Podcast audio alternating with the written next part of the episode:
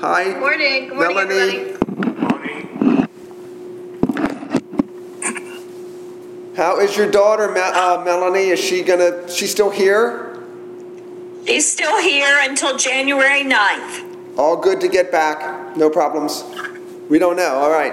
We'll Find out. but it should be fine. Fantastic. Look at that, Chris Garriott. All right. Hey, Chris. Morning. Good to see you, brother. How are you? Okay. Good. How are you? We're well, thank you. Good. Good to have you join us. I've been over in Jamie's class, but I was going to jump over here today. Well, welcome in. Oh, very exciting. Jumping around. We are grateful. Very grateful. Rock has really enjoyed Jamie's class. I've been listening in the evening on Sunday evenings. I've been listening to Jamie's class, so I'm getting a little bit of both. Oh, double Is he not? duty. Is he not teaching today? He is. Yeah, no, he records his, and you know, it's sort of just like being there. He records the, the video portion. Uh, yeah, he, does. he uses a lot of slides. So he has a PowerPoint presentation, and uh, then he keeps himself up in the little corner, so you always see him as well. Okay. Very nicely done. Good morning, Janice. Good morning. How art thou? I, I art great. so much the better for seeing you. Thank you. Ditto.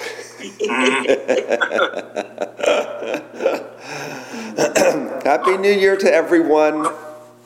Happy New Year. You too. Good morning. Gonna look and see where am I looking here. there we go. Give a minute or two for folks to join us. So, Chris Garriott, everything going to be um, remote this semester, as far as you know? Yep. Yeah, I think, I don't think it's going to really change much at all. Uh, yeah, I don't think, I don't think we're going to be seeing really anything, any difference, sadly. Sorry. We'll see, we'll see though. I mean, we'll kind of like see what we can do, but you know, most, whatever kids did in the fall, pretty much that's what they're doing. They're not going to like, you know, all of a sudden let all these other students come back on campus or anything. Right, right. If they were there in the fall, they'll be able to come back in the spring. So it's Okay, kind of good. Good, good, good. Well, guys, 916 is probably uh, a good time for us to get started. And do I need, to, do we need to push the record on this or is it, re- it's recording? Okay, good. All right, well, class, this is the reign of life. We're studying Romans 5 to 8. Uh, it is Sunday morning, January 3rd, 2021. Let me pray for us, and then I'll call up our handout on screen share. Let's pray. Oh Lord, how good it is to join our hearts together and with one heart and one mind and one voice proclaim the glory of Christ together, our risen, conquering King, Lord of lords, King of kings, shepherd of our souls, the head of this church, our Lord, our Savior, the sovereign one, who bids weary sinners, Come unto me, and you will find rest. Take my yoke upon you, for I am gentle and humble in heart. Thank you that we have found the heart of Jesus Christ, gentle and humble. We have found the work of Christ to be all that we need to be right with our God. So we praise you, Lord Jesus, for your blood and your righteousness, the cleansing power of your cross, and your perfect life given to us as a gift whereby we stand before the throne faultless. There is therefore now no condemnation for those who are in Christ. Lord, we're looking at this wonderful doctrine of election that from all eternity you chose us in Christ, that we should be holy and blameless before you, and love you predestined us to adoption as sons and daughters. What could be better than to know God as our Father, Jesus as our brother, and to know the riches of the glory of your grace? So we exist to the praise of the glory of your grace. May we never tire of it. By the Holy Spirit this morning, minister that grace to our hearts. Open the eyes of our hearts to see more clearly the wonder of this grace. That you yourself, when we were dead in our sins, made us alive together with Christ, raised us up together with Christ, and seated us with Christ in the heavenly places so that in the ages to come you might show the surpassing riches of the kindness of your grace toward us, because Jesus has saved us and made us like himself. So use this time together in our sanctification, in our growth in grace. Use it to make us like him, reflecting back to our God and Father something of the beauty of the image of the Son, and thereby pleasing his heart and Jesus by the power of the Spirit. We pray in his name. Amen. Okay, gang, I'm going to screen share. Wait, can you see that? No. Can you all see that? Oh, wait, I did it wrong. I did it wrong. All right, here we go. Shoot. Uh. All right, give me a second. Um, why don't I see it, Frank? Is it open? Well, it's it was. I don't think I. I think I had it. Um, uh, hold on, gang. See here. I had it on my desk. Okay, do this here. Sorry.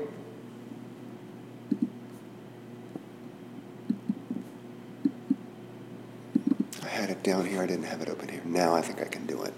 Now I got to get back to. Ah, I wonder if I lost them.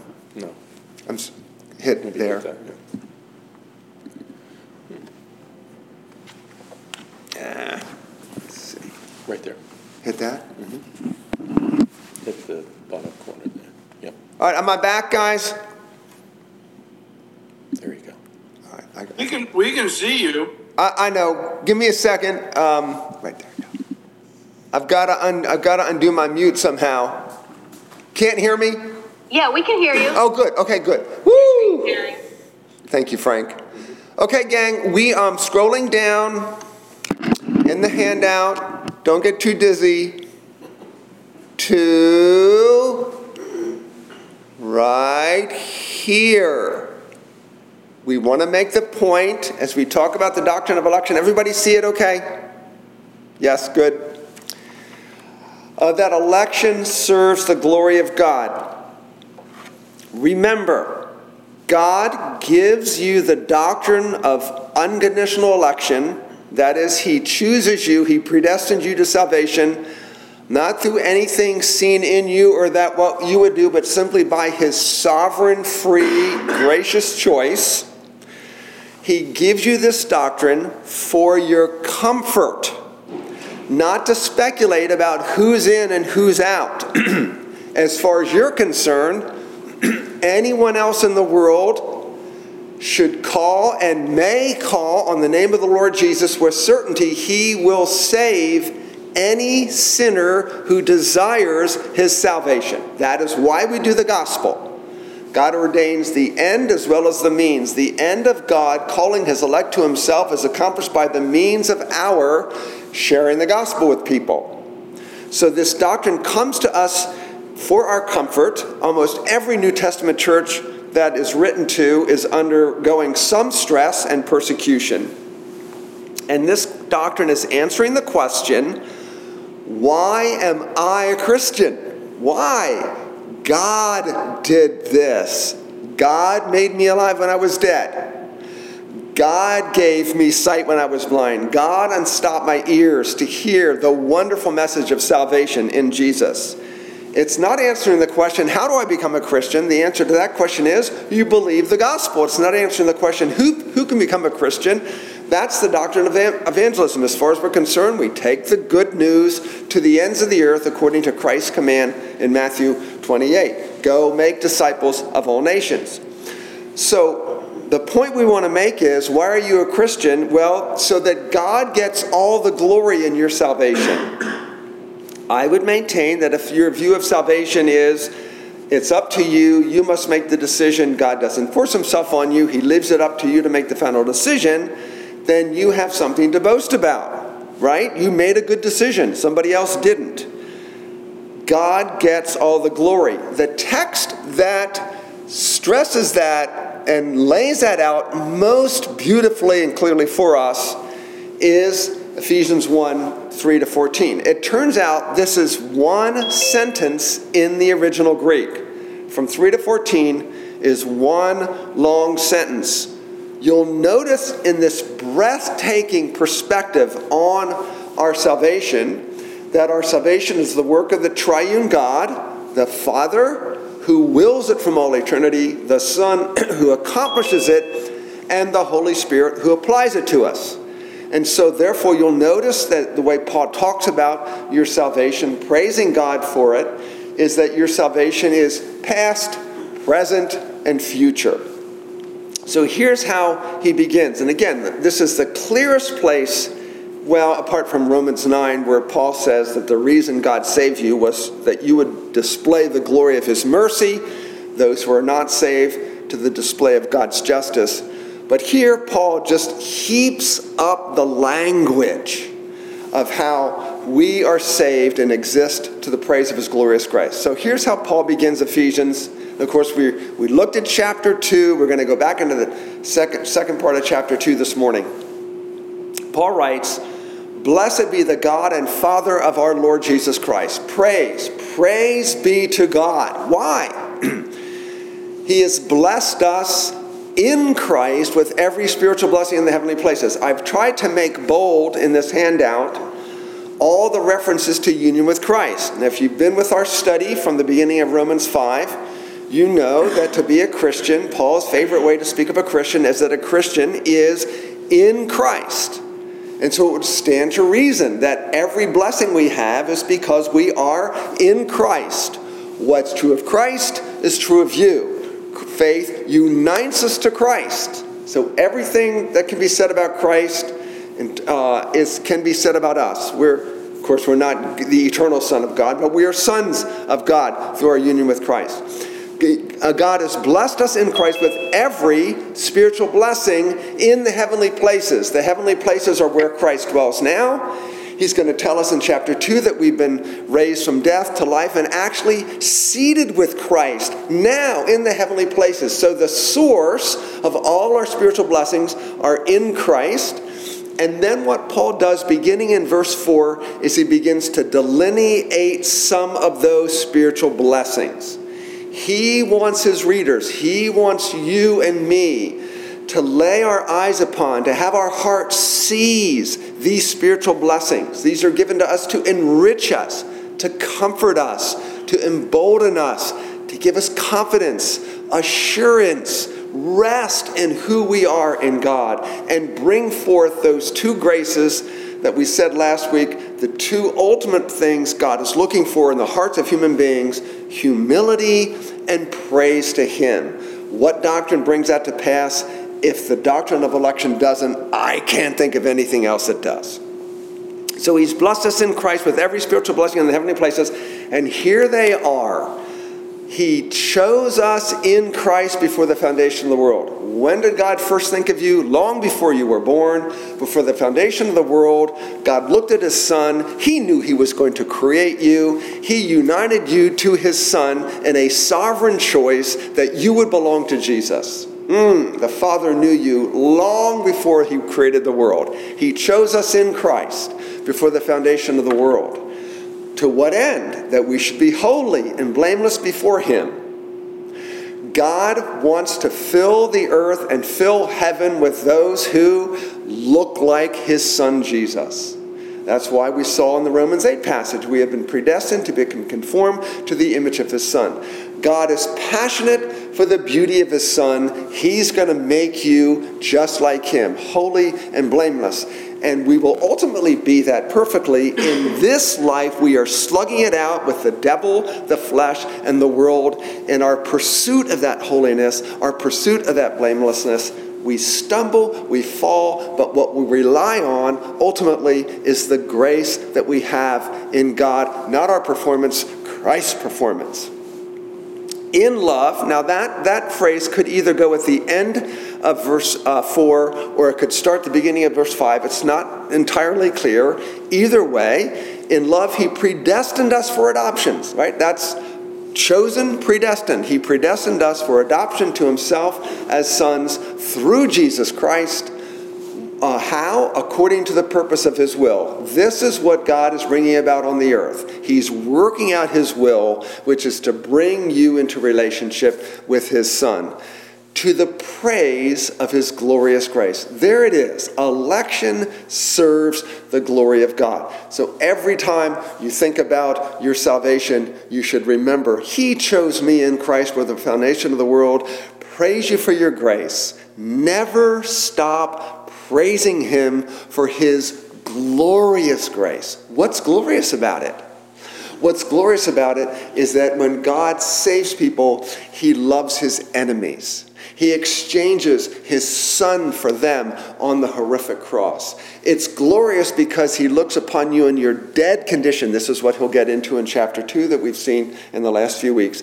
It's glorious because he looks upon you in your dead condition and he brings you to life even when you were dead. That's glory. May our hearts never tire of it, never cease to lose our sense of awe of it. This grace with which he has blessed us in the beloved. That shouldn't surprise us at this point. Every spiritual blessing we have in Christ, in the beloved. Jesus is the Father's beloved. If you live to the praise of his glorious grace, he's also your beloved Savior. In him, in Christ, more about union with Christ, we have redemption through his blood, the forgiveness of our trespasses. How? According to the riches of his grace. Paul loves to heap up the adjectives. He, his heart can't get enough of the overflowing of what God has done, according to the riches of his grace, which he what? He sprinkled upon us, which he doled out with an eyedropper? No. Which he lavished upon us. Grace is lavished upon us. Hey, it's got to be. We need lots of it. we need lots of it because of our sin, our rebellion, our stiff neckedness. We need rich grace to bring us from death to life, which He lavished upon us, and all wisdom and insight making known to us the mystery of His will according to His purpose, which He set forth in Christ as a plan for the fullness of time to unite all things in Him, things in heaven or things on earth. What is God doing in earth history? Uniting all things in His Son, the Lord Jesus Christ. And you'd think, okay, Paul, that's great. I get it. That's enough. Uh, you couldn't have said any more about it. Whew, good. Let's take a break. Let's go on to the next thing. No, no. He goes on. Verse 11 In Christ. So here's future now. We have obtained an inheritance having been predestined, looking past, having been predestined, according to the purpose of him who works all things according to the counsel of his own will. My salvation is according to the counsel of God's own will. Every detail of my life has been worked out according to the counsel of God's own will, so that we who were the first to hope in Christ might be what's the goal of your salvation? To the praise of his glory. Election serves the glory of God. Not your glory, not anyone else's glory. We who hope in Christ, we trust in Christ, we rely on Christ, we believe Christ is our future, we believe Christ is the only reason we have anything before God. It's all Christ. We, uh, we who are the first to hope in Christ might be to the praise of his glory. Why were you saved? The praise of his glory. In him you also, he can't get away from what we have in union with Christ when you heard the word of truth, the gospel of your salvation, and believed in him. Now, notice what Paul is doing here.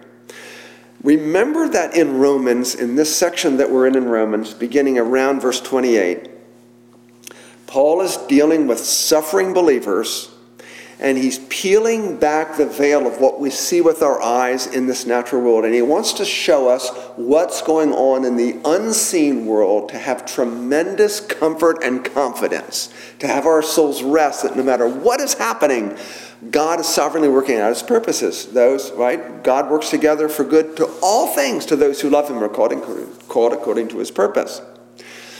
And so, the, uh, so believers who are suffering and so what he is doing now is he's he's looking at so we can look at salvation from what is happening in the heavenly places. God elects, God predestined, God works behind the signs to bring us to faith.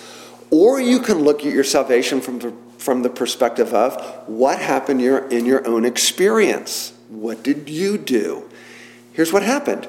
You heard the word of truth. That's how people get saved. They hear the word of truth. That's why we develop relationships with our neighbors, our coworkers, our family members, so that when we share with them the word of truth, it comes in a context, in a relationship. So, Paul in verse 13 is describing your salvation from the perspective of what happened in your own experience. When you heard the word of truth, the gospel of your salvation, and believed in him. You believed in him. You trusted him it probably felt like you were in control of the process at the time. Fine, God's okay with that. The truth is, He gave, as we're going to see this morning, He gave you the gift of faith. He worked that belief in you. The Holy Spirit created that faith and repentance in you. And then he goes on to say, We were sealed with the promised Holy Spirit, who is the guarantee of our inheritance until we acquire possession of it why? To the praise of his glory. The fact that you have the Holy Spirit is this down payment that you will forever be in God's presence, glorified, enjoying him, praising him for his glory, seeing that glory with your eyes. So notice that I underlined in this portion all the things God is doing according to the purpose of his will, and it's to the praise of his glorious grace. I think that's pretty clear. Our salvation, our election, our belonging to Jesus is all to the praise of God's glorious grace. So, remember that right after this, Paul begins to pray in verse 15. He prays three things that the eyes of your heart may be enlightened. Among those three things, he says, I pray that you would know the surpassing greatness of his power toward us who believe and then in chapter 2, we saw that Paul is answering the question oh, how is the surpassing greatness of God's power toward us who believe exercised? Well, it's exercised by when we were dead, he brings us to life. And we looked at that passage, and now we want to skip ahead and look at the relationship between grace, salvation, faith, and good works. And this is where he ends up in Ephesians 2 8 and 9. Paul writes, For by grace, you have been saved through faith. And this is not your own doing, it is the gift of God, not as a result of works, that no man may boast. For we are his workmanship, created in Christ Jesus for good works, which God prepared beforehand that we should walk in them. There you have, every Christian really should have these uh, three verses memorized. We often memorize 8 and 9. We need to add verse 10 because it's the complete gospel. The gospel includes the reason you're made new in Christ, and that is for a new lifestyle. So let's tease it out here. Paul has celebrated the fact that when you were dead, he brought you to life. You've been saved by grace, so that in the, in the ages to come, God might demonstrate the surpassing greatness of his, of his power toward us who believe. So now he sort of steps back and he pulls it all together. Summary For by grace you have been saved through faith. Are you saved by grace or are you saved by faith? Well, both. Here is where Paul identifies two causes of our salvation. Theologians distinguish between the material cause of salvation, grace, and the instrumental cause of salvation, faith. So you are saved by grace. Grace is answering the question what does God supply for you to be saved? He supplies freely, undeservedly, everything you need, and that is the righteousness and the death of Jesus. So the grace of God is God giving you everything you need to be right with God, and it is found in Christ alone. Christ alone. It's not in you. This is grace. Everything you need to be right with God, God supplies in Christ. So Jesus then is the material cause of your salvation. You are saved. So you could ask, answer the question this way When were you saved? You were saved in 33 AD when Jesus died on the cross because he purchased your salvation right then. You could also say, well, I was saved in 1970 when I believed the gospel. Yeah, that's true too. You were saved materially through the work of Christ, it was completed. In space and time, God willed that salvation, God the Father from all eternity. Christ accomplished that salvation in the first century in Palestine. And then in space and time, God applied that salvation to you when He effectually called you to Himself by the Holy Spirit. So, grace is the material cause of your salvation, the instrumental cause is faith. Notice that you have been saved is a passive voice. There are different voices in Greek verbs. Uh, the, the um, active voice is something you're doing. When it's passive, it's done for you or to you. You have been saved. That is answering the question, what do I need? Well, I need to be delivered from my sins. I need to be redeemed. I need to be cleansed. I need the perfect righteousness without which no one will stand in the presence of God. I need to be set free from the kingdom of darkness. Where does God supply that for you? It's all in Christ. So by grace, you have been saved. Past tense. You've been saved because you believe the gospel through faith. And this word through in English is the Greek preposition dia, D I A. You see it there in the handout. It simply conveys the idea of a vehicle or instrument. So the way you access personally, existentially for yourself, this salvation that exists outside of you, the work of Christ, strictly speaking, exists outside of you. You did nothing to be saved, it's all done by another. Christianity is the religion of the substitute. Someone else takes the guilt of your sin in your place. Somebody else takes the wrath of God. Somebody else lives the perfect life you owe God. It's all done outside of you. But how do you receive that personally? How do you get it for yourself? Through faith. You receive it through faith.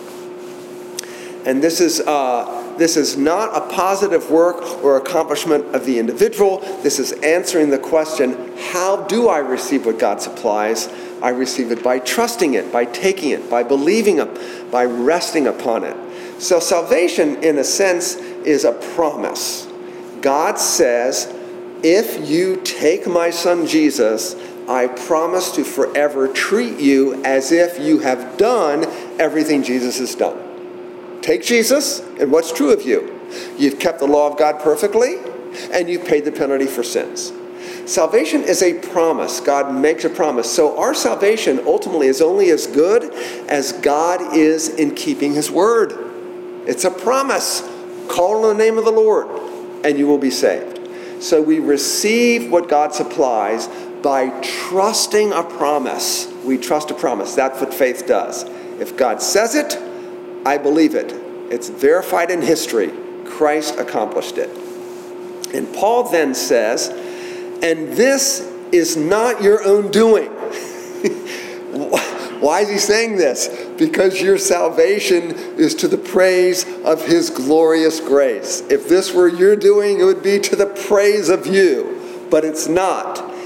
It is the gift of God. And here there's a little bit of confusion because you have to ask the question what is the antecedent of it? And antecedent is a fancy word that says, what of the words that precede it in verse 8 is it referring to? Does Paul mean to say, by grace you've been saved through faith, this not of your own doing? Grace is a gift of God? Or is faith a gift of God? It's a little uncertain because the, uh, the, um, this is neuter in the Greek, and both grace and faith are feminine. So it's impossible to tell what exactly is the antecedent of this. Here's my guess. My guess is it's faith. Of course, we know grace is not our own doing, it was done by Jesus. but grace, by its nature, is a gift. Grace essentially means a gifting of blessing. And so Paul wants you to see that faith is not your own doing. He has worked this faith in you. Because, see, if faith is your doing, there's a sense in which you're saved by works. You're saved by the work of believing. No, we're saved by grace that He supplies. We're saved by the faith that He works in us. Either way, the emphasis is clear. So you see the point there parenthetically. Otherwise, faith would be a work, a response to the command to believe. So Paul is bending over backwards. Your salvation isn't of you. This is what makes it so secure because it's if it's of you from the beginning, you could forfeit it.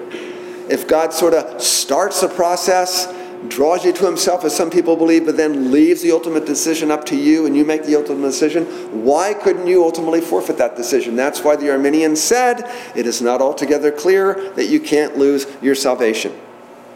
So, for by grace you've been saved through faith. This is not your undoing.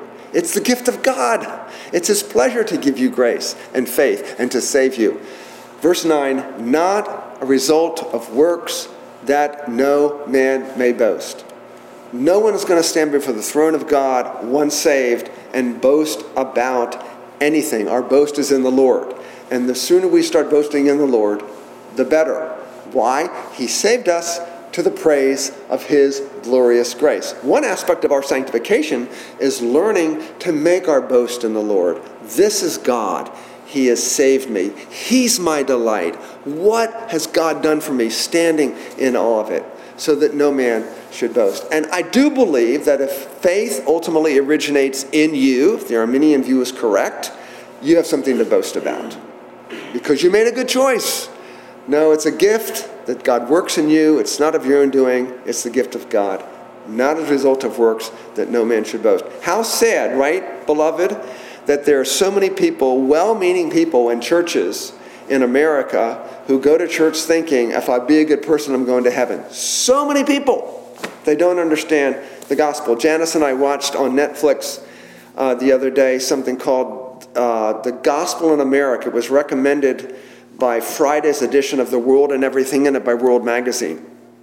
So we watched it, and it's really all about the gospel and how many there are just false gospels being preached. You know, if you're a good person, you try your best, God will accept you. That's absolute baloney. It makes a mockery of the work of Christ. If we can be accepted by God by what we do, Jesus was wasting his time, throwing away his life. That's just an anti gospel. I know you believe the true gospel, and I praise God for it. Why did you believe it? He worked that faith in you, not as a result of works, that no man may boast. And that's not the end, though. See, this, this whole thought continues. For we are his workmanship. That Greek word is poema, from which we get poem. We are his literary work of art. Where's this, where's this, where this thing God has created? We're his workmanship. If salvation ultimately originates in me, I, I can't say that. I have to say I'm my own workmanship. We're His workmanship. When did He begin that work? Created in Christ Jesus for good works, which God prepared beforehand that we should walk in them. Every good thing you've endeavored for God's glory as a Christian, God had already prepared, and He is bringing it to pass to the praise of the glory of His grace. Why were you saved? You were saved for good works. And you were created in Christ Jesus. Uh, that's a passive verse, a, a voice again. For uh, you were created by God, not by yourself. So the gospel, then, the gospel is saved by grace through faith for a different life, for good works. So let's look at our little equations here. That means that there are uh, ultimately four possibilities that you could look at how people are made right in the sight of God. Let's just use justification as our code word for that justification, having a state of complete acceptance before a holy God. Here are the four possibilities. By your efforts, you are justified. The technical term for that is legalism or works righteousness. People who believe this generally think this way good people go to heaven, bad people go to hell. Do your best, God will accept you based on your performance. If you know anything about the Bible, you know that doesn't even come close to what the Bible teaches. So that's one possibility. And as I said a few minutes ago, sadly, that is many religious people, many people who celebrated the birth of Christ at Christmas, who still think it's their responsibility to be good enough to go to heaven by what they do. That is abject heresy. Second view faith, you need Jesus, plus works leads to complete acceptance before God. This came up right in the beginning of the church, the Jerusalem Council in Acts 15. They had to call a special council because people who had believed in Jesus were then saying the Gentiles have to be circumcised in order to be saved. You have to add to the work of Christ something that you do. And many people are confused in their Christian lives. They say something like this Oh, you need to trust Jesus, but you have to do your part. Uh, non uh, Protestants say that, and I would uh, suggest to you that this is the Roman Catholic view of salvation. If you read carefully the doctrines in the Council of Trent, this is uh, what the Council of Trent teaches that we need the work of Christ, but we're ultimately saved by adding our works to that as we lean on the sacraments and we depend on the church for grace. In fact, if you read the Council of Trent carefully, uh, it anathematized the doctrine that I've been teaching you on justification as imputed righteousness. That's a different bunny trail for a different day, but please note this is one, one view of salvation. You need Jesus, you add your part. On the strength of that, God accepts you. And of course, in that view, you have to ask what question? Well, what is lacking in the work of Christ that you can add anything to it? Did Jesus Christ not live absolutely perfectly in your place under the law? Did he not keep the law of God perfectly? Yes, he did. Did he not put away all of your sins on the cross? Yes, he did. So, what are you lacking in Christ that you could possibly add anything to it? I think to give people the benefit of the doubt in this view, what they are concerned about is antinomian, which takes us to the next antinomianism, which takes us to the next view, which is this. We're saved by the work of Christ alone. We're saved by the work of Christ alone, regardless of what we do. Regardless of what we do. And this person basically says if you insist on Christ being Lord, you destroy the gracious, the gracious nature of salvation. If you insist that people repent and they're repenting of themselves, that becomes a work that destroys salvation by grace through faith through Christ alone. Antinomianism, it's a, it's a Greek word that means against the law. If you introduce any human work into salvation, you've destroyed the nature of salvation. Of course, we agree with that. Now, this is, this is a very important heresy to deconstruct. And I want to, I have to name names, I'm sorry. I hope this doesn't offend anybody.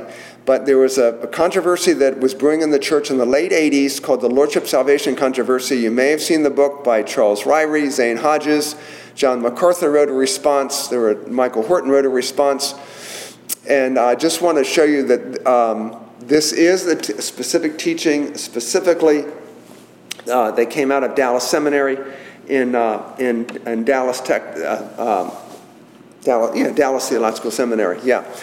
And, um, but uh, Charles Ryrie is a wonderful, godly Christian man, a dear Christian man. He wrote a book called So Great Salvation.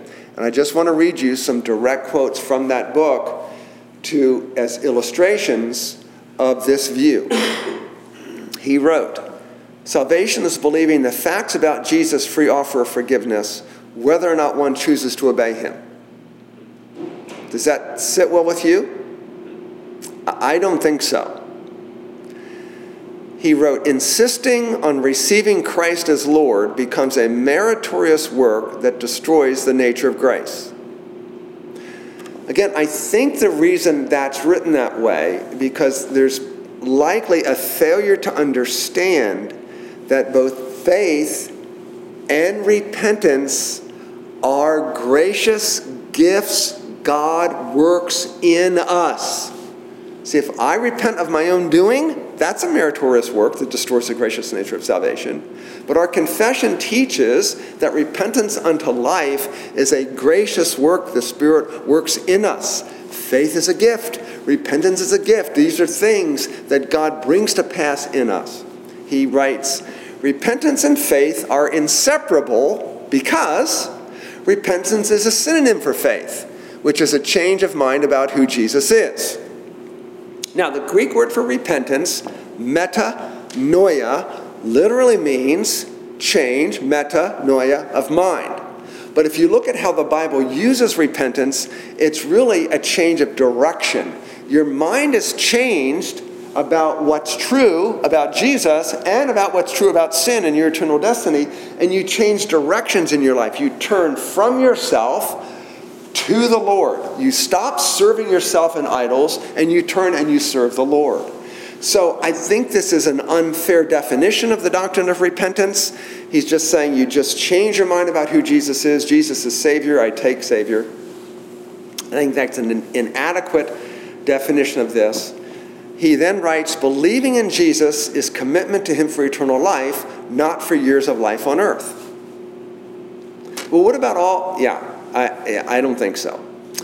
And uh, finally, the call to follow Jesus is only for believers, it's not a requirement for salvation. So he would say, when Jesus says, Come to me and be saved, that's for everybody, but follow me is only for Christians. So I will tell you that in response to this book, uh, a Reformed theologian named John Gerstner, who was um, R.C. Sproul's mentor, who was a friend of Charles Ryrie, actually entered into serious dialogue with Charles Ryrie about this and said, You're teaching antinomianism. Antinomianism is a heresy in the church. Uh, Charles Ryrie did not want to be a purveyor of antinomianism, and they went back and forth on this, and eventually the dialogue went nowhere. I want you to be aware that this is a teaching in the Christian church, this, what you're looking at there, is heresy. It is not the gospel. So to say we're justified by faith regardless of how we live, and what we're going to do is we're going to explore in detail how James deals with this in James chapter 2. I'm going to get to that. But here's the gospel we're saved by faith alone, but not by faith which is alone. We're saved by faith. The work of Christ is what justifies us. We trust the work of Christ. That's enough to justify us. But the faith that believes that works. Doesn't Paul say in verse 2 of Ephesians? You're created in Christ Jesus, right? Read, you're given faith and repentance in Christ Jesus for good works. God does, God, the gospel is liberation. You're not just delivered from the penalty of sin you're delivered from the power of sin. And this is where Paul is beginning in Romans 6. If you're in union with Christ, what's true of Christ is true of you. The penalty of sin has been paid by Christ, and you're free from the power of sin. So God doesn't, doesn't save us to, to stamp our passport to heaven and say, You're forgiven. Now, the antinomians would, ins- would beg you to follow Jesus, would tell you to follow Jesus, but they don't insist upon it we believe Jesus in the Gospels absolutely insists upon it. You can't separate Christ and his offices. He is priest, he is prophet, he is king. He is Lord and Savior, not just Savior.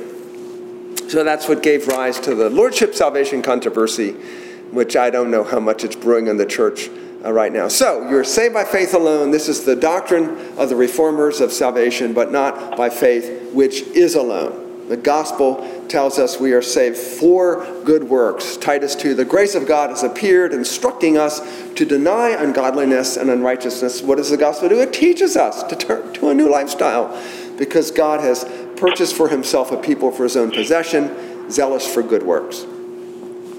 Okay, so I, um, I just wanted to tease out these, these, um, these. So somebody needs to mute there who might be on their cell phone. Thank you. Um, so here are the quotes on lordship salvation. Uh, we, we, this is a dangerous heresy. Um, this is why there's a ton of people walking around who say, uh, are, are, you saved? Oh, yes. Uh, how do you know you're saved? Well, when I was 20, I, I heard a gospel preacher, I said the sinner's prayer, and I got saved that instant. Maybe, but there's been no fruit in your life ever since. So I think we'd have to ask the question why do you believe that prayer was sincere if there's been no change in your life? Right? Okay. So th- there you go, folks. This is um, this last equation faith produces justification plus work. This is what Paul is teaching right here in Ephesians 8, 9, and 10. By grace you've been saved through faith. It's not your undoing, it's the gift of God. When God works this in you, what happens? It's not of you that you would boast and you have this sense, wow, I'm a new creature. I am God's workmanship. Why did He make me new? For good works, which God prepared beforehand that we should walk in them. Ultimately, that's Paul's way of saying you were saved to reflect the image of the Son. So every day, you and I need to ask ourselves the question how, what am I thinking? What am I saying? What am I desiring that comports with the beautiful image of Jesus? And you know that because you're reading about Jesus in His Word, particularly the Gospels. You're looking at who Jesus is. This is the life God calls you to imitate, not to save you, but to reflect back to God something of the beauty of His Son. This is what He is after, uh, to the praise of His glorious grace on the earth. Let me pray for us, and as I promised, we will look at James chapter 2. Next week, if you want to look ahead, uh, take a look at James 2, beginning at verse 14. Let's pray.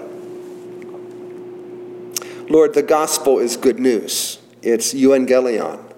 It is a declaration that you have rescued us from a helpless, hopeless, horrible state, and that is being dead in sin, where we don't even know what we don't know. You have brought us to life in Christ. You've shown the light, the glory of God that is in the face of Christ into our hearts, and there you have brought the knowledge of Christ, and you brought us to faith. You've given us the gift of repentance. These are worked in us by the Spirit. We have nothing to boast about. Let us be people who constantly stand in awe of your grace because you have saved us to the praise of the glory of your grace. It is stunningly glorious. May we never outlive our sense of awe of it. I pray for my brothers and sisters that this person you have made them, created them in Christ to be, they would produce this week, this day, those good works that you prepared beforehand, delighting in them, knowing they don't save them, but they show a heart that's been united to Christ. They show the work of the Spirit in them. Bring glory to your name through, through those works. We pray in Jesus' name. Amen. All right, stop Thank share. you. You're welcome. It's good to see everyone. Thank How you. was your Christmas, you guys? Did you have a good one?